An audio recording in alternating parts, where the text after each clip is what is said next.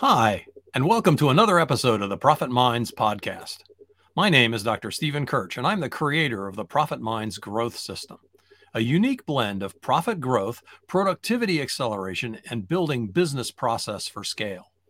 In every episode, I interview entrepreneurs and small business owners from around the world with a unique story to tell. You can find this show on YouTube, LinkedIn, Apple and Google Podcasts, Stitcher, Spotify, and more. Today, my guest is Craig Lowder of Smooth Selling Forever. And we'll be talking about a system to generate significant, predictable, and sustainable new client growth for trusted advisors. Welcome, Craig. Thank you, Dr. Steve. It's an honor and an honest pleasure to be on your show.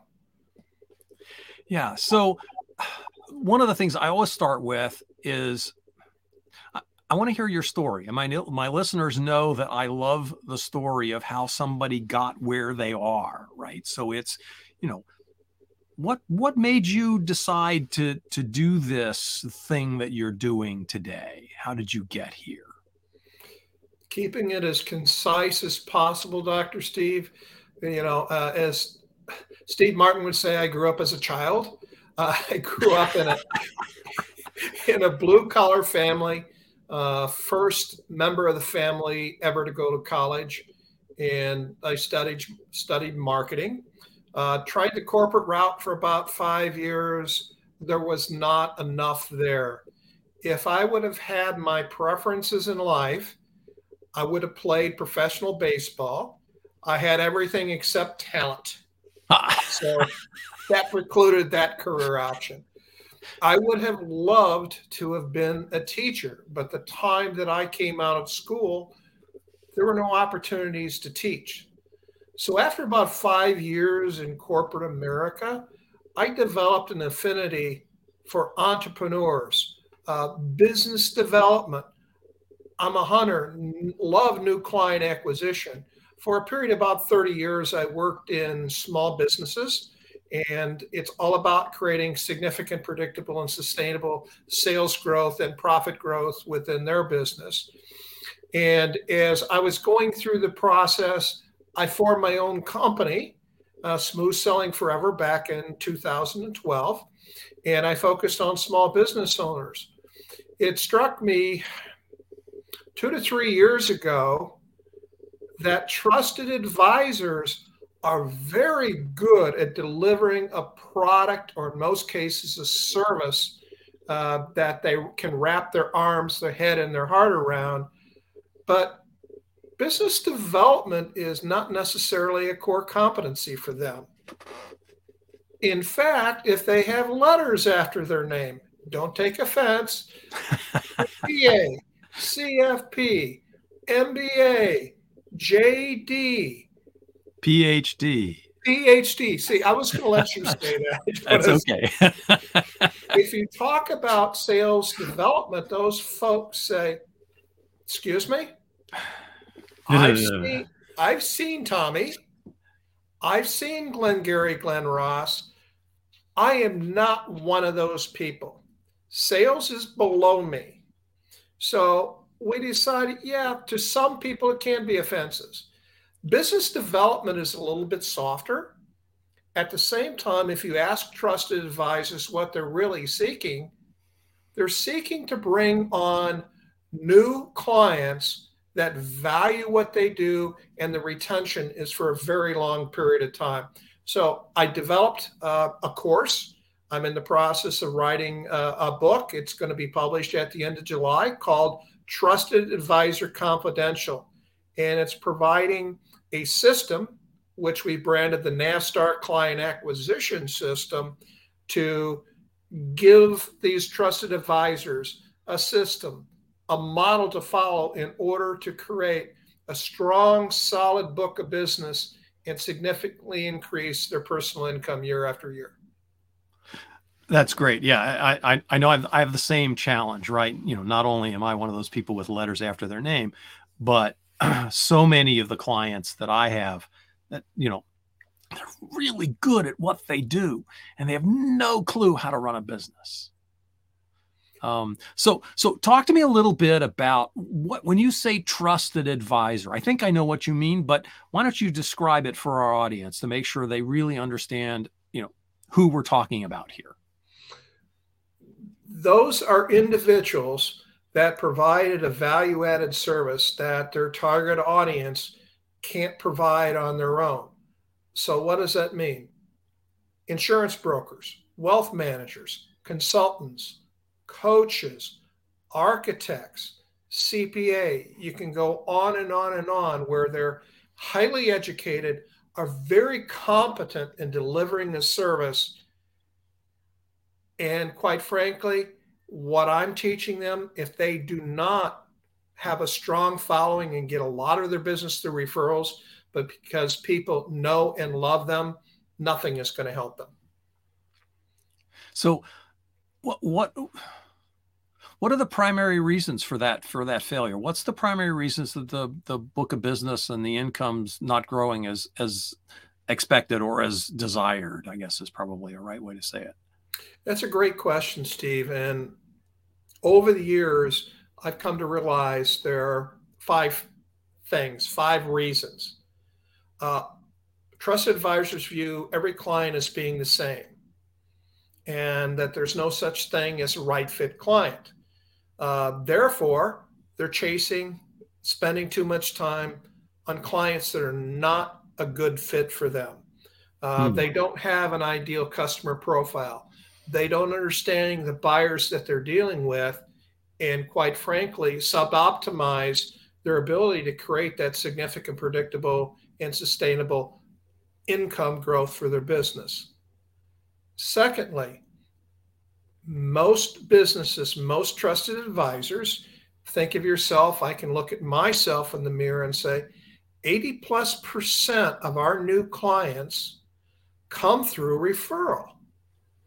And what happens is many trusted advisors do not intentionally go out and build a strong referral network. So that's number two. Studies show 80 plus percent of all referrals for trusted advisors come through referrals or business comes through referrals. Third, uh, they do not have a documented sales process that mirrors their customers' buying journey, which means they either try something and they just keep trying to repeat it over and over and over again, which, if it's not documented, if it's not practiced, it's hard to repeat. So having a documented sales process that's congruent with the buying process so that the prospect is saying, you know what, Dr. Steve, you're going down the road with me in the same direction at the same speed. In fact, you're about a step or two ahead of me. I really trust you, Dr. Steve. You, you understand me. You get me. You know what I need. You're li- listening. And that all needs to be part of a documented sales process. Uh, four, uh, the messaging is not congruent, doesn't resonate with the target audience. You know, one message for all. No, you really have to get deep inside me and find out what objectives I'm trying to achieve in in buying from you to get from the services that you're delivering and i need and i as a trusted advisor need to understand the challenges that those prospects face and i need to develop a message that is important to the buying audience that i do extremely well that our competition can't replicate we're looking for what's referred to as a value wedge uh, and fifth um, discounting discounting oh. or charging too little for a service. Oh man, that diminishes the value of what you're delivering. It doesn't come across as you are confident in the product or service that you're delivering. And therefore, you have to discount or charge less than what the going market is. And there's been research showing shown that says that if you price your services 10 to 15% higher than the competition, you will win more business. Now, I do realize in some industries, for example, insurance, uh, insurance and investments, you really can't change your price. So you need to attach some value add around that in order for the, the buyer to understand that they're getting greater value for, for what they're willing to spend. And therefore, they're going to stay with you for a long period of time. And they're going to tell anybody and everybody that they know about you because you've done such a wonderful job for them. Oh, that's really that's really clear. Yeah, and and and I and I heard you you say a couple of things that that really resonate with me around um, well of course the not discounting that's one thing but but this you know having the right language that goes hand in hand with one of the earlier things which was making sure you understand who your clients really are right? Because if you don't understand who they are there's no way you can talk to them specifically about the the, the special service the extra value that you provide right? So yeah, that really all fits together very, very Absolutely, Steve. And you're a PhD, so you get it. But there's an order that you need to follow. Yep. You need to select your audience in order to determine and build a message in order to construct sales processes that you're going to follow or buying processes. And then you can take a look at valuing the services that you provide in order to create uh, high value right fit customers. Great. So, so your book that's coming out about the Nav, you said the Navstar client acquisition um, system. System. Yeah. Can you can you describe what what how many how many points are there on the star and and you know you said Navstar, so I assume that this is a multi-pointed object. How how many how many are there and and what are they? Well, th- there are six, Steve. So if you think back to uh, the ancient navigators, the ancient mariners, mm-hmm. they always followed the stars to guide them to their destination. The same thing is true for trusted advisors. And in the case of trusted advisors, there are six stars that they need to follow. Number one, they need to target the right prospects. Number two, they need to deliver a message that resonates with that target audience.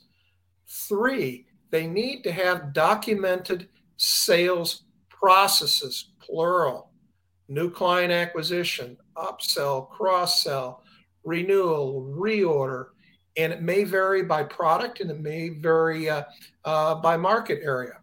Fourth, they don't have and they need to have sales success metrics or standards, activities as well as results. Most people focus on, and most trusted advisors focus on the results. Results are lagging indicators of success. You need to focus on activities.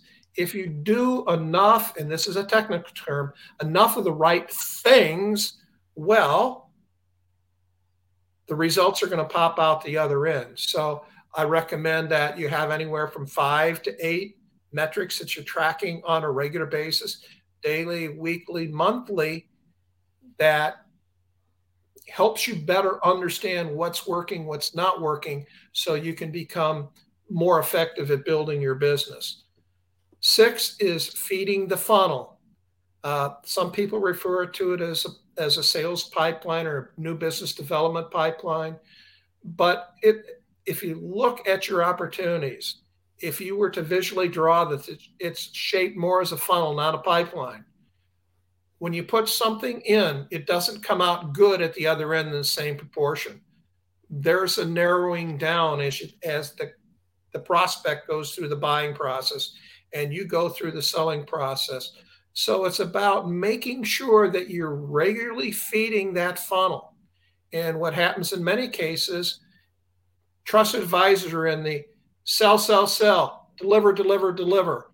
And you have this roller coaster effect. And what you really need to do is make sure that you're continuing to feed the funnel, bringing in new opportunities at all times, even though you're extremely busy, to forego the fact that it's going to be an uphill battle once you close out all of the opportunities in your funnel. And sixth, and not last or least, is lead gen. You need to effectively create quality leads that is targeting the audience that you're seeking, delivering a message that you're seeking to resonate with your target audience. And typical trusted advisors, there's probably seven to 12 different strategies that really work. If I were to look at the top three, in my particular case, number one is referrals. Intentionally, proactively build your referral network. And I've given a tool and be happy to share it uh, with your with your viewers. It's called the Connector Compass. And you can look at it along. It's connectorcompass.com. And what it does through a seven-step process, help you to identify the categories of people that are good connectors, good referral sources from you. And then select one, two, no more than three people in that category because at the end of the day, they're looking for a mutually beneficial relationship.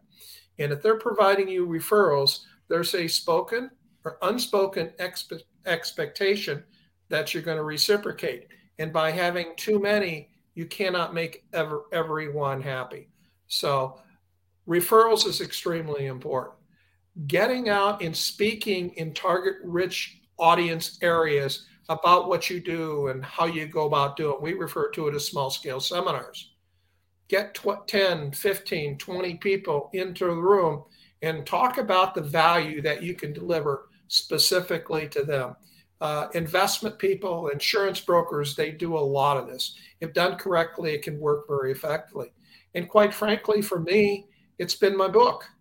Uh, what does that mean? It means that's my business card. It's hopefully offering the person who's considering me some credibility that they wouldn't have received elsewhere. It's positioning you as a thought leader, which is very important. Yes, you can do sponsorships. Yes, you can belong to trade, uh, go to trade shows. Yes, you can do associations. But I'm a firm believer trusted advisors build their their new clients either on a one-to-one basis or part as a small group with, that has a common um, goal in mind.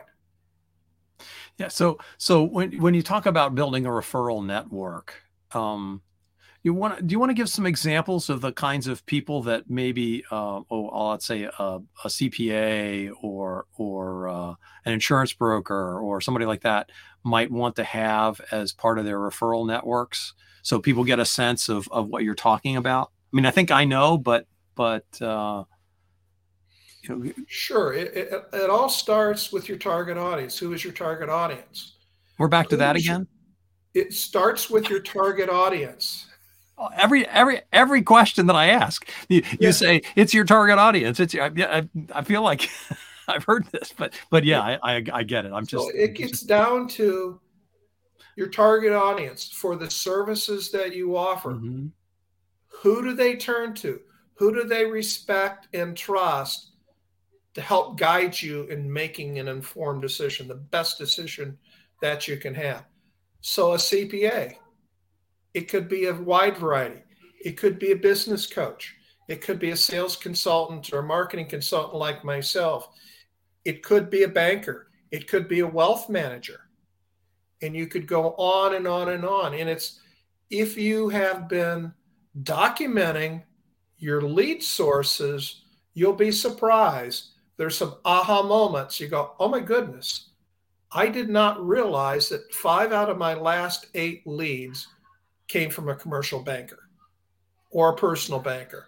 Hmm, is that perchance? Or is there a theme here? And if that's the case, and we recognize those, then who, who do we want to get close to? Who do we want to develop a, um, a strong relationship with? Okay. An architect is probably going to want to get involved in, and general contractors, um, uh, business subs, anybody else who specs out the type of product that they're seeking to buy. If it's homes, then you need to connect with homeowners who are buying similar price value homes in your market because what you're really trying to do is build that uh, referral network. Does that help? Yeah, yeah, that, that that's really great. Um, what um, so you've you've a number of times we talked about having the right potential clients. What's what's your approach to to figuring that out? Um, and how much time does it take? As much time as it needs. If you know your business, it shouldn't take that long. Is it going to require some thinking? Yes. I usually start with a two step process. Number one, grade your current clients. A is for awesome. They've got everything that you want. Give me a million more of them. B, your basic clients. Uh, they buy sometimes from us. They may be hard to upsell, cross sell. They may shop us a little bit. They don't pay their bills on time, et cetera, et cetera. And then your C's are can't live with. It's like, jeez, they're always wanting a deal. They're paying their bills slow. They're not respectful to me and the people in in my business. Um, they shop us constantly. They view it as a transaction as opposed to relationship. And then four is D, dead, or as we say, why are we doing business with these people? so A, awesome. B, basic. C, can't live with. D, dead. You start very simply by just writing the names down of clients that fit into those four categories. Now, we want to develop a profile for an ideal fit or a right fit client. How do we do that? We take our awesome customers and say, demographically, what is there about them that makes them awesome? Geographically, what makes them awesome? And the hard one is always psychographics. How do they buy? How do they make a purchase decision? What makes them awesome? And then you turn to the other end, your C's and D's, and what makes them not the best client? What characteristics do they represent? And you outline those, and there's always discovery in the process because there's things that a trust advisor hasn't thought about. And if they do it the right way, it will. Uh, life is so much easier. Hmm. It's easier to develop message. It's easier to develop the sales process. It's easier to develop your sales success standards. And quite frankly, as a trusted advisor, you're not as stressed. You feel like you're in control. You're on the road and you're on a racetrack, but you know how to drive that race car. So, um, do you have some tips for, um, let's say, shortening the, the client acquisition cycle in in you know the post pandemic? Right, we've we've come through this now. Um, we're not doing so much face to face. What's what's what does that look like? Okay, I'm going to repeat myself just a couple more times. Number one, targeting the right audience, making sure that, that you have a message that resonates Make sure that you have a documented sales process. Embrace virtual selling. The research out there is showing that buyers, A, do not want to see us because they're doing all the research online. But quite frankly, that's where we have the most value. So it's important that you have a strong presence, a differentiating message online so you, you get to play embrace virtual selling. The best trusted advisors, we say face to face. Well, guess what, Dr. Steve? We're face to face right now. Is that bad? No. What we're saying really is buyers do not want as many in person calls as they've had in the past.